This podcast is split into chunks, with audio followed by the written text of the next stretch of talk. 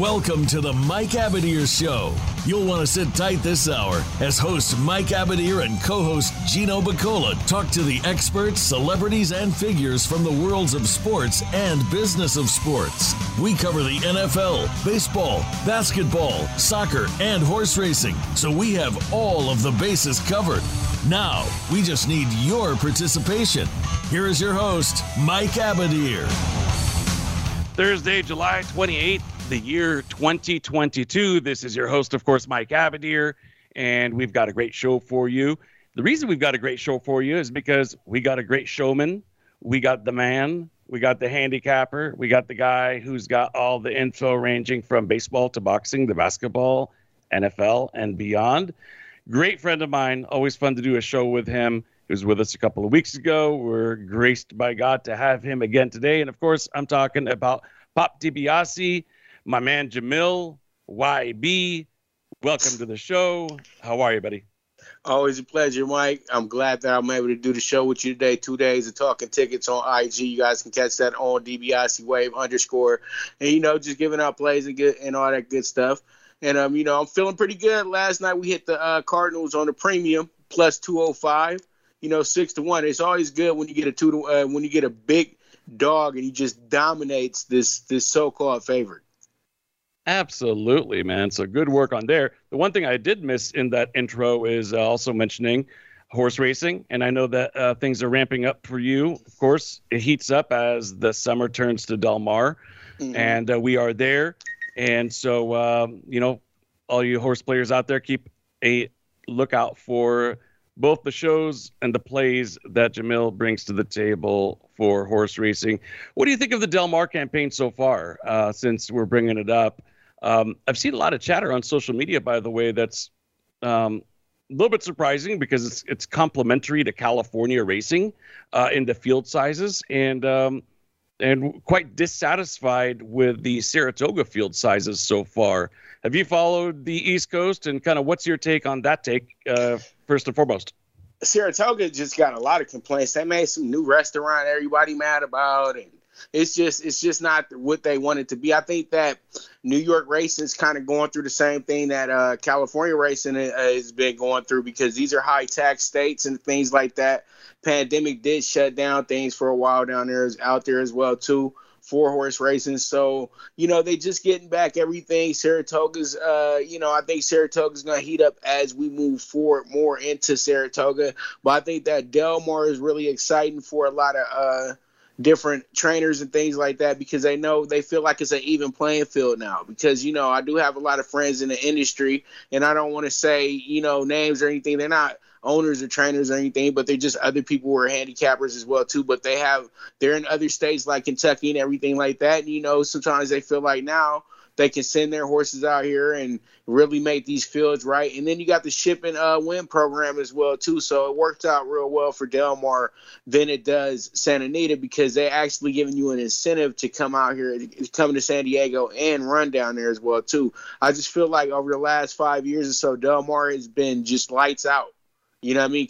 And then adding uh, fall meet as well, fall going into winter meet. It's they they've been doing well for their own little their little four. Really, it's just what ten it, at best is ten weeks of racing there for both se- sessions, and I think that they've done a great great job of continuing the great con- condition, tradition of Southern California racing at a high at a high clip. You know what I mean? Like last weekend, for instance, I had a first timer, 14 and one. Go horse goes out, second race he wins.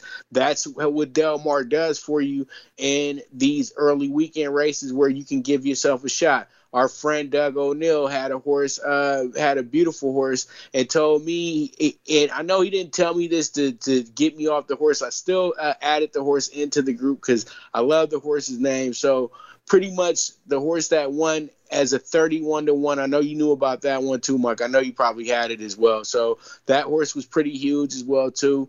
And um, you know, but I felt real good about that four that four horse in the two race though. Because that made my day. That was my long shot of the day, long shot of the weekend, really. And it came through first timer. And I always tell people all the time the angle that I use with first timers when they went against horses, when they're in a maiden race against horses that ran more than twice or so, most of the horses, I say, why don't we get a new kid on a block a shot? And that's what exactly what I did. Wow, that's a handful there, but that's all good stuff. Yeah. Um, you know, I'd love to spend a little bit more time on uh, on racing over there. When you're handicapping, there there was a period of time, in fact, several year period where anything on turf outside of the nine post was pretty much a waste of money to spend on uh, on any plays from the 12 13 14 now they said they fixed it with some of the renovations to the uh, turf course. What have you seen so far early in this meet? Is there still an immense bias against the outside runner so far, or has it been noticeable, or do you pay attention to such things? What are your thoughts on that? Man, I've won with plenty of horses that were uh, 10, 11, and 12 at uh, Del Mar especially on the turf. But I know in years past it's been just wipeouts. I know, but I think they've improved that, and everybody wants to test it out a little bit. But they got some good purses going on at Del Mar as well too. You know what I mean? And I think that's a big reason why a lot of uh, uh, a lot of folks are bringing their horses out here and making sure these uh, these fields are are a little are a little bit more full because. I just don't know. I get. I just got Santa Anita.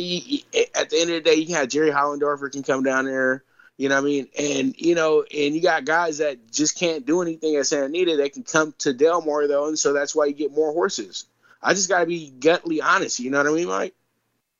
Yeah, man. Um, I think you're kind of starting to get into some of the um, CHRB stuff. Yeah, yeah, the CHRB yeah, you know, politics, and, politics and things and of that. All that stuff. Yeah and the the inside and you know what? It's just not it's, it's it's not it's more than that as well too. It's a management thing. It's just a lot of things and i don't want to put my you know my favorite track on blast or anything but i learned a lot of things about that place and i know why there's a little bit of a bad taste in people's mouths when they deal with it and that's why they have short fields and things of that nature because the business that the nature of the business that goes on there and it's like do they really care at the end of the day? Because they know that well you know what i think of- happened you know what I think where this all started was during that really really bad time period, that really bad winter where it was kind of rainy and there were a lot of question marks about the surface and you had a slew of horse deaths um, and they brought in experts to analyze the track and then there were still more horse deaths.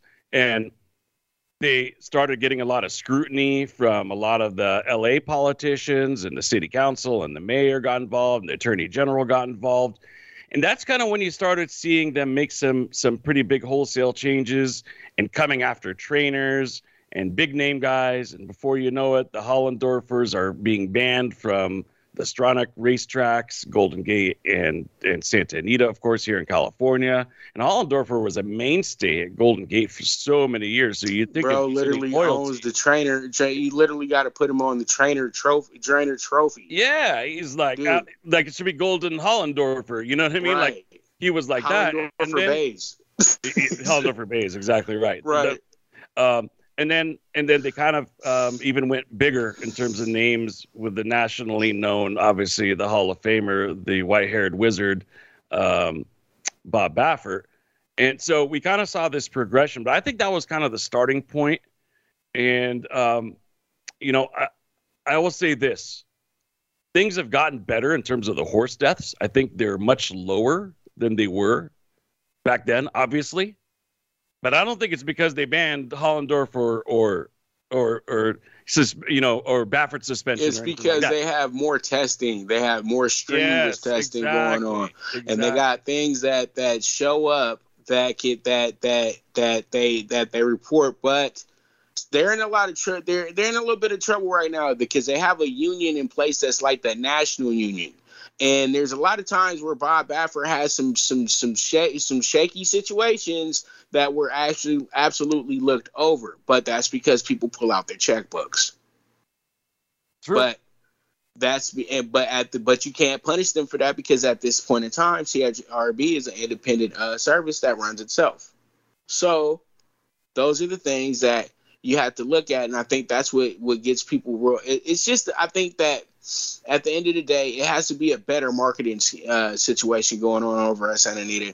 And I think that if they can sell that track just like how Gulfstream sells that track down in South Florida, they can get things going, man. And when you can have big famous people coming out every week, and not somebody who is was was is is slightly famous. I'm talking about famous, famous. You know what I mean? Big, big names. You know what I mean? But it's it, it all comes in due time. We all know that, and I think that just right now, Del Mar is just like it's like a it's a getaway, and you know that you're down there with classy people, and everybody's big betting. You know what I mean? You see, you kind of got the the the the the leftover Hollywood Park over at Santa Anita, the the good old two dollar better. You know what I mean? And I know when you go to Del Mar, they don't even speak about two dollar betters. I don't even hear about two dollar betters. you know what I mean? Yeah. Santa Anita, that's like the lifeblood of Santa Anita, and that room is starting to get a little bare. You know, I'm just gonna be honest with you. That's a good point, man. Yep. That's a good point. Um, in terms of the Del Mar better, it's a pretty good place if you want to bet into large wager into large pools, large mm-hmm. handle. Um, have you been taking a look at the figures so far? Um, what do you think? Well, today, you know, I knew it was going to be a little. I wasn't going to say formful, but I would say it was going to be a tough card that's one thing that I did estimate that that's what we could be looking at is that this could be a very very tough card today, and that you would have to try to get if you're looking for some value, you would have to try to figure it out and say the stakes race or say a race that's like a maiden special weight or something of that nature, or one of these maiden claiming races, or one of these low claimers. You know what I mean? And you got and you had them today, but I know that this is one of those type of days you walk into the track and you want to hit a pick four, pick five, but you really you just want to find one horse that you know is going to get it home for you and get it home for you at a price. But not it don't have to be 20 to 1. It can be 9 to 2. You know what I mean? 7 to 2. But something you can put $100 on and walk out and feel good about yourself. Good point. You know. Very good point. Um, you know, me, you know me, I put $20 on a 7 to 2 and I uh, you know, win the day, baby. Well, I was just gonna. I was just gonna ask you, what are your favorite plays? I know yeah, you play pick six or pick fives or whatever, but you're kind of more of a win better, right? Yeah, I like win bets because I said that win bets can t- take you home. You know what I mean? And if you feel good about say, and I it, really I like win play show bets to be honest with you. So if I feel real good about a horse, if we're doing the big races and I feel like this horse is the one, I'll go 100 across the board because I feel like we can get something home. And if I can get a show bet home, I can literally get the money back. So it's no big deal. So, you know, you look at those type of things, but I always tell people I don't like to bet a lot of money on horses and I don't like to bet a lot of money on boxing matches either. The reason I, I said that is weird that I trust team sports a little bit more with a little bit more of a wager, but I don't trust individuals with a little bit of more of a wager. You know what I mean? Unless I know I, I, I got some good intel that this is going to work out very well. Because boxing is you know i'm very close to a lot of entities in this world and i know what's going on. I'm not saying fights are fixed or anything like that but you just know how these guys are training in the gym and you know some of these guys are just it's just levels and they'll look the same on paper but then they'll get into the fight and whoever the favorite may be most times is going to be the guy that's the winner yeah, I mean, so you know, those are the things that you look at. But I always say to myself, though, just take your time with it. And I always say to myself, if you don't want to bet a lot, just bet yourself a nice little exacta, four horse, three to four horses. That's a six to twelve dollar bet for a dollar for a box, and you'll be all right. Because you might be able to hit something big with that. You know, True. you get yourself a long shot, a middle horse, the second favorite, and the favorite and I always and you know how I do my cards. I have the key horse. The key horse can be any type of horse. It could be a twenty to one. It could be whatever. And then you know I'm always going to put the favorite in there because you can't. Oh, you can't just kick the favorite out, and then you always got to put the horse that you feel like is going to be somebody who's going to be in a mix, and then you got to always throw out a horse that has another little bit more value on it as well too. But then sometimes, you know, if you read the form right, everything works out right for you because then you just have to sometimes you have to go ahead and get the best four horses in a race together so you get yourself some quick money. That usually happens in race one or 2 mm-hmm. Yeah so you know just a little bit of bet angles for all our little, for our horse racing uh betters and everything like that. I know that they really don't want it because one funny story i can tell you about the track mike give it this, to me. and you, and you can tell and you can uh, vouch for this um, you know, me being a handicapper that I am, I said I, I, went up in there. This is when I was first, when I was first selling my stuff. You know, about six, seven years ago. I'm over at Santa Anita. You know, Chrome had just won, and you know all that shit, all that stuff was happening, and you know, so I was at the track a lot. You know what I mean? So I would go to track and I would be like, all right, man, well, looks like I can get this three horse home. And then, and I remember it was an owner who was next to me. He said, damn, everybody at the track thinks they know who the winner is. Everybody's a, a, a handicapper and a this, that, and the third. Everybody got a list. So it doesn't really matter what you're talking about. And then the horse that I did pick proceeded to win. It wasn't his horse, but I did have the horse, and the guy was like, but look, he's pretty good though. You know what I mean? So I always listen, I always laugh about that, and I always li- the, think about let him ride. And I said that this is a room full of opinions. So do not argue with anybody on who they like for horses, and do not argue with anybody on how they feel about your approach to horses. Just go ahead and bet your money on the damn ticket and hope that your horse wins. Yeah, for sure, man. I mean, look, the, the whole arguing thing is kind of a futile conversation. I never even engage in that kind of BS on Twitter or anything like that you know, this horse or that horse or whatever. I mean, look, the reality of it is this. It's kind of this similar in terms of how I view sports wagering. Any team truly can beat any team on any given day, and here's the reason for it. The level of separation between the top and the bottom in most sports isn't that dramatic. Especially the the middle and the middle tier there. I mean, like even in baseball, look at how quickly the Orioles have advanced. And we'll talk MLB in a little bit here because it's been a fantastic season. But I look at the horses the same way. I mean, look, if you got a group of like $10,000 claimers, that probably means their final times are probably all within like a certain variance. Okay. So then it becomes more about the trip. And some horses, of course, put, get themselves in more trouble than others and situate themselves, you know, better or worse. And then, of course, when you go up from the claiming ranks all the way to the grade one runners, not a lot separates a lot of these grade one runners, man. You know, all it takes for a 20 to 1 bomb to come in is maybe uh, a, a, challenging trip on the favorites part and opens the door to everybody else. So, I mean, my point is this anybody can make an argument for any horse. You got to just stick with what your gut tells you because if you start listening to other people, that's how you get yourself into trouble. And so that's kind of a long way of saying it's really futile to even have those kind of debates or arguments or whatever. I agree with you 100%. I just don't even pay attention to it. Like, yeah, man, good luck and, you can move forward. You know what I mean? Because it doesn't mean anything. Right. But I just thought that was so funny that everybody's an expert until oh, the yeah. race until oh, the race is done. I, if you do this trade, if you do it right, the only and there but there's a lot of people that come and they have no clue what they're doing. So they'll stand next to you for three races and figure it out. But even even yeah well that's that's true. But like yeah. it's funny to me though how many how many guys who have never even ridden a horse uh, are so critical of jockeys on social media. It's unbelievable. Bad trip by this guy bad trip by that guy. They're always blaming the jockeys. And look i'm sure jockey error happens but I mean, at the same time, I've never been on a 1,200 pound animal running 35 to 40 miles an hour with 11 other horses right around me kicking up dirt, and you're going in an oval and trying to get best positioning. So for me to be able to be like, oh, John Velazquez did this wrong, or JJ Hernandez, or whatever, come on, man. Like they have to make split second decisions and their lives are on the line. The horses' lives are on the line. I think I just kind of find it humorous when they're totally bashing away at jockeys. Anyways, let's pick up on that thought right after this quick commercial timeout. More with Pop DiBiase. We'll talk some baseball. We'll also kind of free flow talk a little bit more horse racing as well. You get it all with Pop. Remember to check out his selections and his work. On the other side of the break, we'll give you all the information again. Stay with us, everyone. More right after this.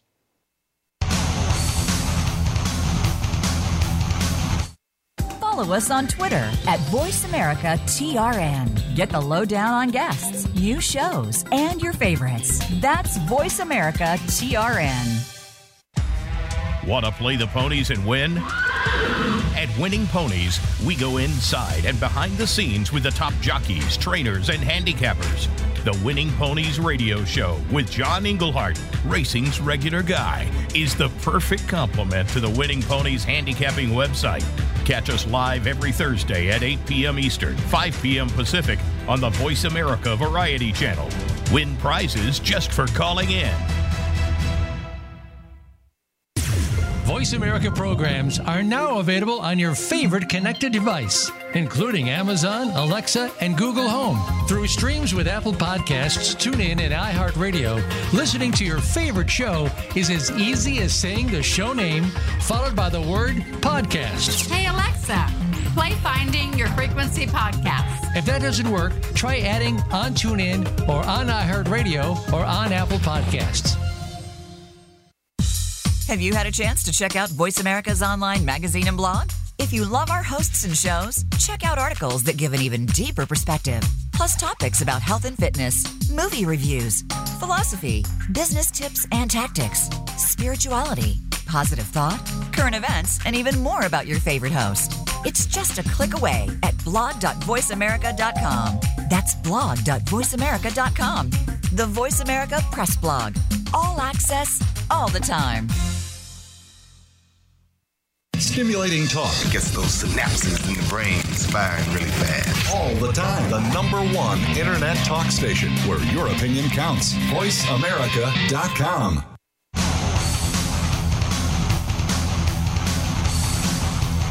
This is the Mike Abadir Show. If you want to call in today, we can be reached at 1 866 472 5788. That's 1 866 472 5788. Or send an email to Mike at the MikeAbadirshow.com. Now, back Just to like this that, week's program. like how you program. report. Back uh, with uh, Jamil Pop DiBiase on the Mike Abadir Show, talking a little horse racing, talking some Del Mar, talking some Saratoga. You brought up the fact that a lot of people don't like the restaurant. I don't really understand what the issue is with that restaurant. Uh, now, I've never been to Saratoga live, um, but uh, I'm not sure exactly what it was that bothered people about it. Um, I know that it's an old ass racetrack. I mean, I think it's been around since 1860s or something like that, 1870s. Right, right. So um, anytime that you touch Wrigley Field or Fenway Park or you know anything that's so old like that, people are up in arms. I remember people were up in arms when Fenway Park decided to add seats on top of the Green Monster, um, but now it's loved. So I don't know if it's one of those things where they're going to end up growing to like it or not. But I can't really comment on it because I've never been there and I don't have that kind of nostalgic feeling about it. But I mean, look, man, everything's got to get upgraded at some point. I mean, if the Yankees tore down the house that Ruth built, I mean, and it means anything is fair game, right? Right. And I'm just saying to myself that they want to make some money over there and people just are scared to change, Mike. That's all it is, man. We're in 2022 right now and people just don't want to go into the Jetsons phase uh, yet, bro. That's all it is. They kind of want to hold on to the little little old old things that literally are are are are the the are literally on their last legs, but still let's just keep carrying it on. Very true. You know, it's just like with these these guys, they've been retired for five years. You say, well, they still got it, I think. No, they don't. That's why they retired because they want to do something different. Yep. Stop forcing the situation. You know what I mean? So that's what it is. People just can't. And let me. And I know I'm gonna piss some people off, but I I agree with it. I agree with this statement as well too. Is over because it's happened. I've agreed with it over time. I had to go ahead and assess it right. But let's just use one great example: Michael Jordan and LeBron James. Come on, you think about it and you say to yourself, well, okay, well, you know, LeBron's never gonna be as great as MJ. You know what I mean? And that's what, and it doesn't matter if he went to eight finals or nine or 10 finals. You know what I mean? It doesn't matter if he did this, that, and the third. He's never going to be better than this guy. Because people just don't want to change because they just so in love with the NBA on NBC in the 90s. Because once you start talking about Jordan, then you start talking about Kobe and Shaq. And then when you start talking about LeBron, you start getting fussy. You know what I mean? Because you love the NBA on NBC. You don't like it on ABC because they dress it up as a soap opera. You know, NBC made it be like, well, it's cool to be a, a basketball player. Come on, Mike. I know you was even running out there trying to be a, a hooper with dreams of playing for the Kings for about five minutes. Bob Costas and Yeah. NBA, NBA on NBC made kids really want to be NBA stars. Seriously, you want to have your picture and your video. That's why I keep saying NBC, if they were to make the investment back into the NBA, it would be a success. It would be a, a, a killer success. I know that they did let it go because honestly, this is how great. This is why they say MJ is the best. Because when MJ left the game, NBC literally got out the NBA business because they bought into the NBA business for Michael Jordan.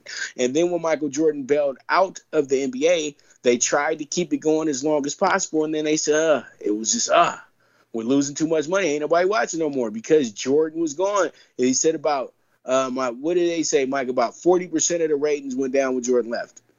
So that's why people say Jordan is the best. And that's where, that's the biggest stat of them all the viewership of the situation. Very good point, man. Yeah, you know, I don't want to hog the show, Mike. Come on, man. No, man, no. Look, I'm I'm I'm loving everything that you're saying. It makes a lot of sense and taking me back down the memory road. And you know, th- today's a free flow show. And Free for anybody flow. that listens to this show regularly, they all know that this show is not scripted. Obviously, there are notes and they, um, you know, topics that uh, we try to hit on. But there are sometimes where it's just complete free flow, barbershop talk. People like that. I've been told that sometimes they like the barbershop talk mo- the most of any of the shows that we put on. Um, so I like that you're just kind of flowing, man, thought to thought, giving us what's in your head because you've been a sports giant for a long time. And I don't say that about anybody. Uh, you know, for your listeners out there, again, I was talking about the separation between the top teams and the bottom teams. The separation between guys in the media, maybe at ESPN or Fox Sports, uh, or or without a lot of visibility, sometimes there's not a lot of difference. It just this guy got an opportunity and that guy hasn't gotten it yet. And I think that Jamil legitimately is one of those that belongs. And um, I know that one of these days we'll be seeing his uh, his face and his gift of gab um, on a, a variety of networks if he chooses to do so. So I'm just honored and glad to have him on here with us. So, my friend, you take the helms. You take it wherever you want to go. If you want to talk more about NBC, I'm all good with that. Um, NBA is lucky though, man, because TNT has really been embraced. I think the cast that they have is really, really good. They've been getting, you know, um, awards for uh, primetime television, and um, who would who would have thunk it, right? You know, Shaq, Barkley, Kenny Smith, Ernie, um, but it worked, and it because I say who would have thunk it because if you look at the NFL, for example, when they've tried to bring in like Jerry Rice and Emmitt and some of those legends, just didn't just didn't feel right, man. It wasn't entertaining. Right, but we can't say that the Fox morning show has been good, or we could just say Fantastic. uh, they've been split up for a while. But JB and Terry Bradshaw were together almost 20 years because they went from CBS to Fox together. And then, yeah, you know, James everybody Brown's knows JB went fantastic, back and to uh, Howie and CBS. Jimmy Johnson. Yeah, Howie, Jimmy Johnson, uh, Tony Gonzalez. Now, more recently, you know, yeah, that's they they do a fantastic job as well. Um, I also really like the. Um, ah, I kind of spaced out for a second there, but I know MLB Network does a good job. I like Fox's uh, baseball with uh, Smoltz. You know, I think he does a good job. And then when um, when uh, they go back to this football season, they're going to be without their top team. So it'll be interesting to see what happens in the NFL because Aikman and Buck are gone. They're going to be doing Monday Night Football. That'll be really interesting. It's we'll get those guys on it- Mike, Mike, to me, it's okay because they got somebody there now that I think that will be uh, absolutely epic, and his name is Gus Johnson. That's okay. That's fine. I think Gus Johnson and Cle- uh, Talib uh, and Talib will be excellent as the top team, if they are the top team. here's the here's the interesting thing about football is that because they rotate see, it's it's it's fairly different. Like then, baseball has its own announcers. You know, unless you have like a Right. game of the week or something, right? So you kind of get used to um, uh, Davis or uh, Steiner or Orel Hershiser or those guys. Those are your guys with the Dodgers. You're gonna live and die with them throughout the year. Football, it's just a rotation. You, you don't you don't your always get the former same guy. employee though, Mike Greg Papa, radio. That's just for the radio. Yes, I'm talking about the television. Oh, though. oh, on the oh, television. Oh yeah, because you don't got the television to. My bad. Go ahead. Yeah, yeah. On the t- with the TV stuff, you're gonna get like a rotation of guys. So some Right, weeks you may get like Right. a uh, what's his name, Trent, uh, the quarterback. No, I'm blanking on his last name. But you know, you're gonna get this rotation of um, announcers. So uh, my point is, I don't really fall in love with necessarily any team. Now, the one thing that they've done is instead of rotating, instead of having the same announcers cover a team, they assign an announcers for a time slot nowadays, right? So like NBC, Sunday Night Football, Al Michaels, etc. You know, uh, Monday Night Football now is going to be Aikman and Buck, that type of thing. And you know, it's I don't know. What do you think? Do, you look forward to Monday Night Football more because of somebody in the announcers booth, or does it really not matter to you? And you're going to be watching regardless, anyways. You know what? The Monday Night Football matchup has to be one that interests me because I can go ahead and watch the uh, score on my phone because that's how Monday Night Football is to me nowadays. I feel like a lot of times that they do not do a good job putting together a great Monday Night Football matchup. To me, if you don't have night games as your showcase games, it has to be between teams that are that you feel are going to be really good. Monday Night Football is to cater to everybody in the NFL. You know what I mean? So everybody's going to get a game on Monday Night Football almost it, it- literally every season. You know what I mean? Just like Thursday Night Football, everybody gets a game. You know what I mean? Because every they, they it's really just divisional games for Thursday Night Football. We both know this, Mike. Like, look at the majority of games that are played on there. I think they play about possibly like ten divisional games. So those bottom Yeah, doesn't tier- it seem like every week is like yeah, Baltimore, yeah. or Right. or- It's a Cleveland, Baltimore, or then it's a Jacksonville. Yeah. They're always going to do Jacksonville and Tennessee, Yep. or Jacksonville and they're always going to do Jacksonville and, And somebody Houston else in the division. They're never going to have Yeah. Jacksonville play against, say, the the Chiefs. They're going to always have Jacksonville play against somebody in the South, yeah. AFC South. You know what I mean? Which is boring. What's kind of funny you say that, by the way, because I would say that for the most part, Thursday night, even Sunday night, although Sunday night may be the best, um, and Monday night have kind of been duds over the last few years. Now Sunday night they do try really hard to put the matchups together where you get a Mahomes versus Allen and you'll get um, you know uh, Herbert versus uh, the and you know what NBC was was literally like they were spoiled because I think they did about five games in LA by himself on Yeah. Sunday night on Sunday night football. So I know that they had so that was a way to where it kind of sufficed that okay we can keep doing games in the LA market to make up for these other games in the first half of the season that aren't going to be good. Well, so, keep something in mind. Keep something Yeah. in mind. They were so bad at putting together these matchups, like you're talking about, for so long that the networks had to demand for that flex schedule in the second half of the season. Like Right. that flex thing is relatively a new thing in the last couple of years. Um, that way they can flex in, you know, the Chiefs and, and the Bills because they're both nine and three, and and Mahomes and Allen are hot, and they could flex out the team that lost their quarterback for the year, you know, that type of thing. So that's probably the best thing that they could have done because for a while there they were in bad shape.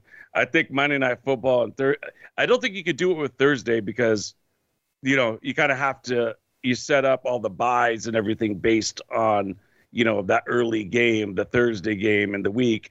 So, um, Oh but- yeah, if there anything during the week is set, but Sundays they can they can play with it. You know that, Mike. yeah, So- because you can move it from you can play four, you can play with it on Sunday. So everything on Monday and Thursday set because that's a national television, that's contracts, it's everything.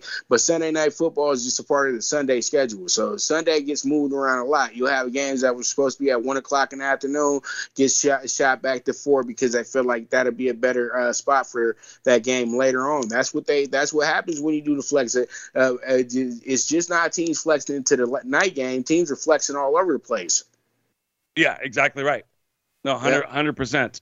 So yep. it's kind of funny because you and I earlier in the week were talking about how great of a baseball season it's been, but we've been kind of uh, talking about uh, uh things all over the board, even down to matchups and announcers booths. But I do want to talk some baseball. A couple minutes of it before we get to the break, and then more afterwards, of course. But uh, let's just start by going back in time uh, a few days and uh, give me your thoughts on the All Star game being in Los Angeles and and the home run derby and the game itself. Uh, what what are your general impressions of uh, a few days ago? I thought the All Star game was excellent. I just think I think that the game itself dudded because they did a lot to build up the game, but they it wasn't enough to to say, okay, if you're a fan, I want to get be interested in it because you didn't get the stars to be stars. It was just a lot of pitching. That's all it was, and it just showed where the MLB is at at this point in time. It's just great pitching going on in, the MLB, and if there's not great pitching going on, it's some great hitting going on, and great hitting. Um, you know, needed it, to me, it always needs to show up in an All Star game. You need to get at least five runs apiece. You know what I mean? So people can be entertained. You know, you get a big home run from the big star, so people can get to know these folks. Because see, All Star Game, man, we used to have the usual suspects, and that's why we used to love. That's why everybody used to love baseball all year long because your favorites would always be in these All Star games. The All Star game is moving parts now. They got a lot of different guys in this All Star game. They won't even be on a roster next year. Some of them. And you say, how he ain't gonna be on the roster? Well, because just that's the politics of the game. And the guy, he might have not been good after uh, the All Star game. We'll give you a great example, Jonathan Broxton.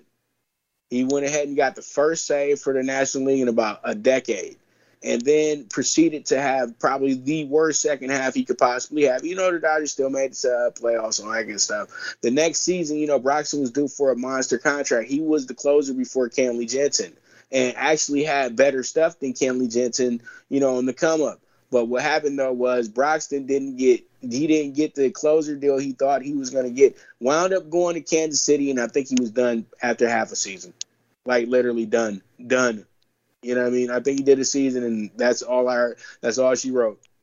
Yeah, yeah, I remember yeah, that. So, so you know that's what I what what I said. I think that I think that it was a lot of of, of, of invitation. I think that they wanted to, they were trying to show the diversity of the game and everything like that. But I don't think that you had to keep reminding everybody of the diversity of baseball. You know what I mean? I think baseball is slowly coming back and having its way to where it's it's it's just about really great players playing, and uh, we don't have to worry about you know if this this race is playing or if that race is playing. I think that baseball is in a really good place right now, and I think that LA showed that. And I think with the with a lot of the uh, attention going towards Jackie Robinson and everything like that, and you know Mookie and things uh, of that nature, I think that it was able to send a good message to a lot of the youth that baseball is is is inviting you to get here. But people have to understand baseball is the toughest sport to make it in, man. And that's why a lot of people ain't playing baseball right now, to be honest with you.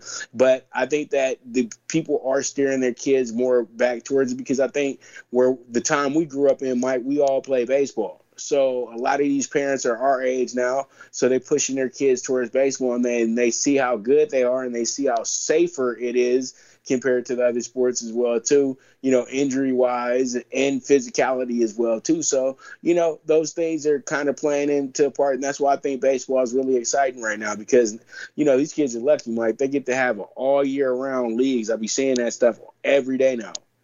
Like how you still playing in uh, september? And little league ends in june. Yeah. You no, you make a good point man. Let's uh let's let's take a quick pause quick timeout final timeout We'll come back on the other side, talk some more MLB, talk some trade deadline, see what we can expect over the next few weeks. Stay with us. We're talking, of course, to Pop DiBiase, and we will be back right after this. Become our friend on Facebook. Post your thoughts about our shows and network on our timeline. Visit facebook.com forward slash voice America. Tune in to the Voice America Variety channel on the Voice America Talk Radio Network. Voice America Variety broadcasts a diverse array of topics, reaching a global community. Our experts come from all walks of life, and the topics they discuss are everything from current events, arts and entertainment, leadership, parenting, relationships, self improvement, career advice, and a variety of other topics. Check us out today. You're sure to find something of interest. Voice America Variety. Talk on today's hot topics. Sports continues to grow and evolve to ever increasing prominence in today's society. On All Around Sports, host John Inglesby will connect with the leading newsmakers from the sports world, including players, owners, and fellow sports journalists, discussing the top news and events that are relevant to sports today. John will also report from and offer his experience of the world's top sports events. Tune into All Around Sports with John Inglesby, Mondays at noon Eastern Time, 9 a.m. Pacific, on the Voice America Variety Channel. Have you become a member yet? Sign up now to become a member of Voice America. It's always free and easy. Plus, you get to take advantage of some great member benefits. Get unlimited access to millions of hours of on demand content across all of our channels. Keep track of your favorite episodes, shows, and hosts in your own customizable library. Find out what shows you might be interested in based on your favorites. Plus, you get insider access with our newsletter. Membership gives you more. Sign up at voiceamerica.com and click register at the top right. Streaming live. The leader in Internet talk radio. VoiceAmerica.com.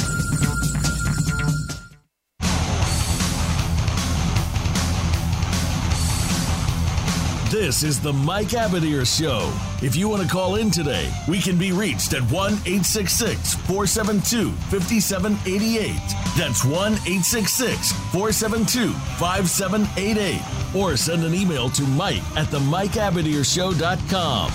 Now, back to this week's program.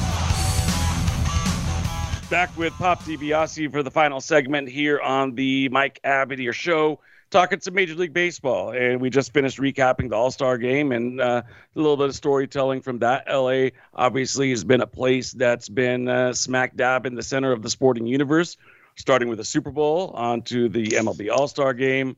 Um, of course, we've had some World Series here over the last few years. Um, we're getting the World Cup, uh, followed by the Olympics. So it's going to be a good, you know, eight year stretch for the city of Los Angeles in terms of mega sports. All eyes on the from the world are going to be here. Um, moving on though to the team on the field in LA or the teams on the field in LA. Looks like the Angels and the Dodgers are going completely different directions. There's even talk, speculation that the Angels maybe could consider moving on from Shohei Ohtani. They got some really bad news about Mike Trout yesterday. He's going to be out for a while, maybe even for the year. Although he came back and said, "Hey, slow your roll. I'm going to be okay." Um, Angels have just imploded, man. It's crazy how 180 degrees we've seen the Angels optimism from like 60 days ago till today, like completely different universes uh, versus Los Angeles. They hit some road bumps here and there with the Nationals and you know teams like the Pirates. I think they kind of lose their focus a little bit. But what do you think is going to happen in this trade deadline? The Yankees struck first by pulling the trigger for Andrew Benintendi from the Kansas oh, City Royals, who has been uh, hitting really well this year, hitting probably as well as people expected him to do when he came up with Boston. There were some big expectations. He's kind of fulfilling those now with the with the with the Royals, and he's going to have to be fulfilling them with the uh, Yankees under the pressure of a uh, playoff drive here. So they've struck first. Where, where where do you see all this headed? There's some Juan Soto rumors. Uh, I've kind of thrown out a lot there from the Angels to the Dodgers to the Yankees to Juan Soto. What are you thinking is going to happen at this trade deadline? First and foremost, who cares what the Angels are going to do? Seriously, I feel like if they trade any of their stars, they freeing them. Let's be honest now, because Shotani, I I can understand getting rid of Shotani because you can't afford him. You're not going to be able to pay Shotani and pay my Trout. You want to pay him, but you're not going to pay him. You know what I mean? You're not going to pay him because you're not winning games. It's that simple. You're not. You're not going to pay him. So you're you're gonna let that dream go. You're gonna say, okay, that was great, and see if you can get if they can land a bunch of prospects for him, he's gone. Because I think that's what the Angels are thinking about now. Let's go ahead and boost up the farm. Why are the Dodgers so much better? Why are the Dodgers in the playoffs year in year out? Why is their manager winning 95 to 100 games yearly? Because they can call down to the farm and bring up a, a, a dominant pitcher. They can bring up a new hitter. They can do all this stuff. The Dodgers have hitter. They have players on call. It does. It just doesn't seem like the Angels have it like that. The Angels had to dip into free agency a lot. They got a chase. They got Rendon. They thought that was awesome, but they forgot they don't play in the NL. Rendon had himself a monster season because he's playing with Soto, who was excellent, and he was playing with Trea Turner, who was excellent as well too. So he had a lot of things working in his favor to make him a dominant hitter. So you know the Angels. It's like who cares at the end of the day? This team has had the opportunity to impress us, and they just can't do it at the end of the day. They got two players, Ohtani and Trout. And after that, it's just okay. Who else? Who are these other? Who are these people on the Angels? Nobody cares. You know what I mean? Because they don't win games and they don't play good baseball. I watched the Angels a lot, even though they played very well against the uh, Royals this week. They actually swept them, I think, too. But the Royals are this one of the worst teams in the league. So the you know, and they're cleaning house right now as well too. But I don't think the Angels are in a position to really want to clean house yet. But they know they're not making the playoffs. That's the whole thing. So the Angels, let's go ahead and scratch them out now because they're not doing anything, Mike. They're just is is you're freeing people if you let anybody go. Now Detmers, that's something you can build on. He's a good. That's a very good player right there. Uh, their pitcher. He's gonna be very good down the road. But other than that, who are they? It's like, bro, like seriously, who are they? You know what I mean? Like you don't know anybody on the Angels. I don't hear them talk about anybody other than Ohtani and Trout. That's it. And Detmers had a no hitter. That's it. Then you have the Dodgers. the Dodgers are just laughing. That's all they're doing right now because the Dodgers are sitting here feeling good, feeling great. Best team in the NL finally caught up with the Mets. You know, uh, Dodgers do have won 20 out of their last 24, and they dropped two in a row this week against uh, Washington. But that was expected because it was a cool down point for the Dodgers. And then, you know, pretty much they're running away with things uh, right now. They got to sit. you know, they're they're up four on the Mets. They're up ten on the uh, Milwaukee, and then when it comes down to their their division, they're up ten and a half games on every uh, on everybody in that in their division as well too, including San Diego and San Francisco, who's now has a losing record. San San Francisco has been playing really bad baseball over the last few weeks. So you know the Dodgers are on cruise control right now. All they doing is trying to chase that uh, number one spot and solidify that bye since we're going to have six teams in the playoffs this year from what I saw. So the Dodgers are just trying to solidify that bye. That's all they're trying to do is get that by and move on down the road. So then they can just be rested and prepared for when this when this uh, jaunt starts to try to get to these Yankees.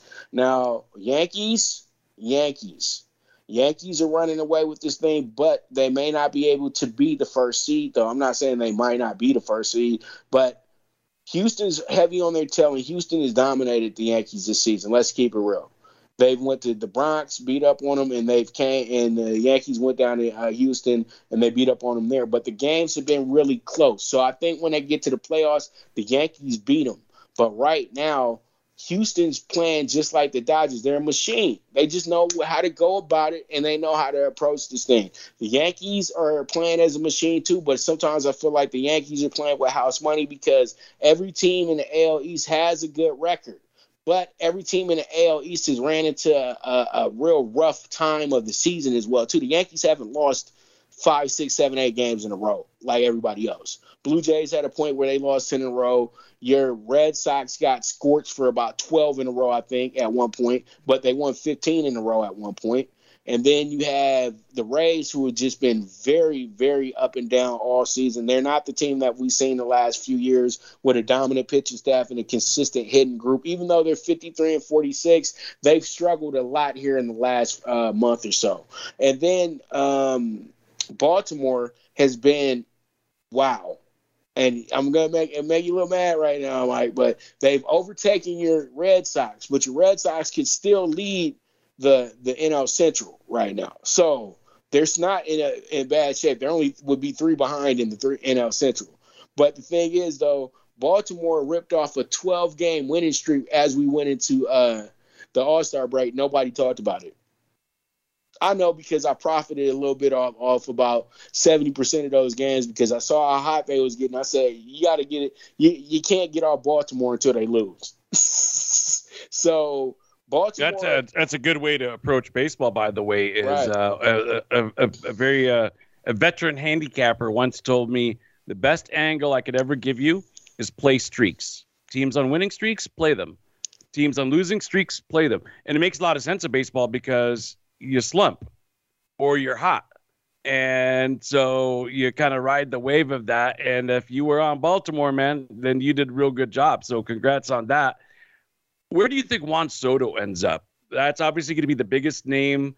There's a bunch of relievers that are going to be moving. I'm pretty sure David Bednar, who's probably the Pirates' best, uh, you know, asset that's up for free agency. He's going to be on the move. Um, but wh- where do you think Juan Soto ends up? Hey, this would be funny, but what if Seattle was able to, to do something for him? Because I think Seattle has the pieces. Because I'm saying this, Seattle won 14 in a row, 54 and 45, and at one point they were they had a they they were well under 500. So they won 14 in a row going into to the uh, All Star break as well too. They were killing it as well. Um, but I would say that that's just like a team that maybe might want to be on the come up and do something crazy.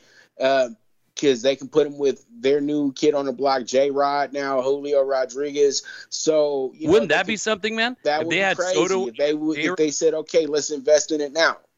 That'd be nuts, man. If they got that would mean that they would be probably in the best position that they've been since they had Griffey, A Rod, and the big unit. But if, as much as you got to give up for that deal, though, you got to give up so much for it. But at the end of the day, it doesn't matter?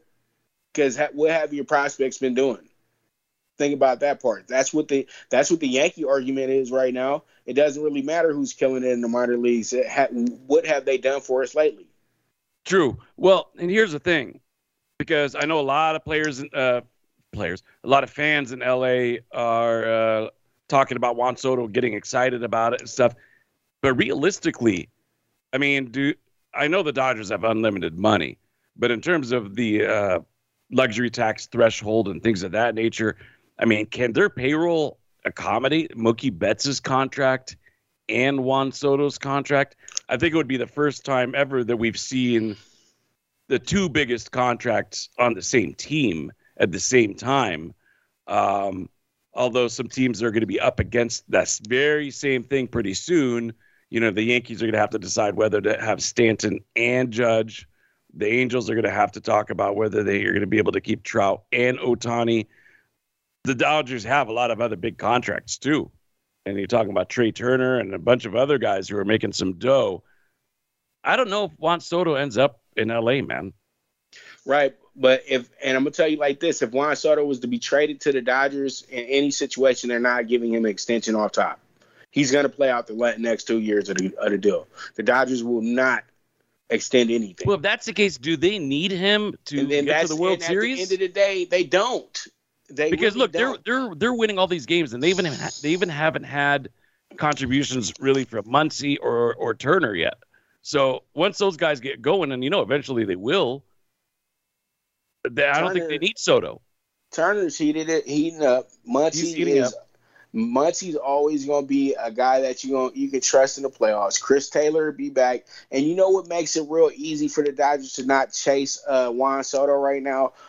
And nobody's saying this, but Trayce Thompson has been such a good player off the bench. He actually stepped in for Edwin Rios, who I've been high on the last three or four years, but Edwin gets hurt every single season. Now, he could be a guy that could be a big piece into the Soto deal, but I don't want if I I heard Freeman the other day. Freeman said that he wants to be trade free. Period point blank. He says that he said that the Dodgers have given up a lot of good prospects over the last few years, and what do we have to show for it? And he said that you got to start balancing future and current roster. And he said that we got a bright future down there. We don't want to keep risking things so we can keep trying to chase, you know, have people chase rings and then they're not committed to the team like that. You know what I mean?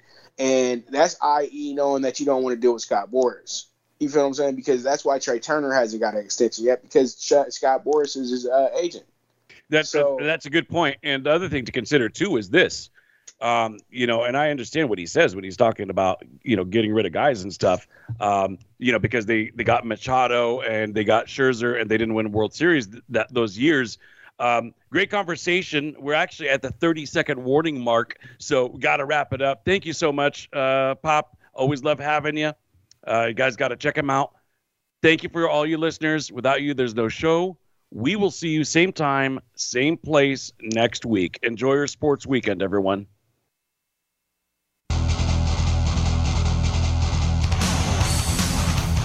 Thanks for joining us this week for the Mike Abadir Show. Please tune in again next Thursday at 7 p.m. Eastern Time and 4 p.m. Pacific Time for another show with Mike and his co host, Gino Bacola, on the Voice America Variety Channel. Have a great week.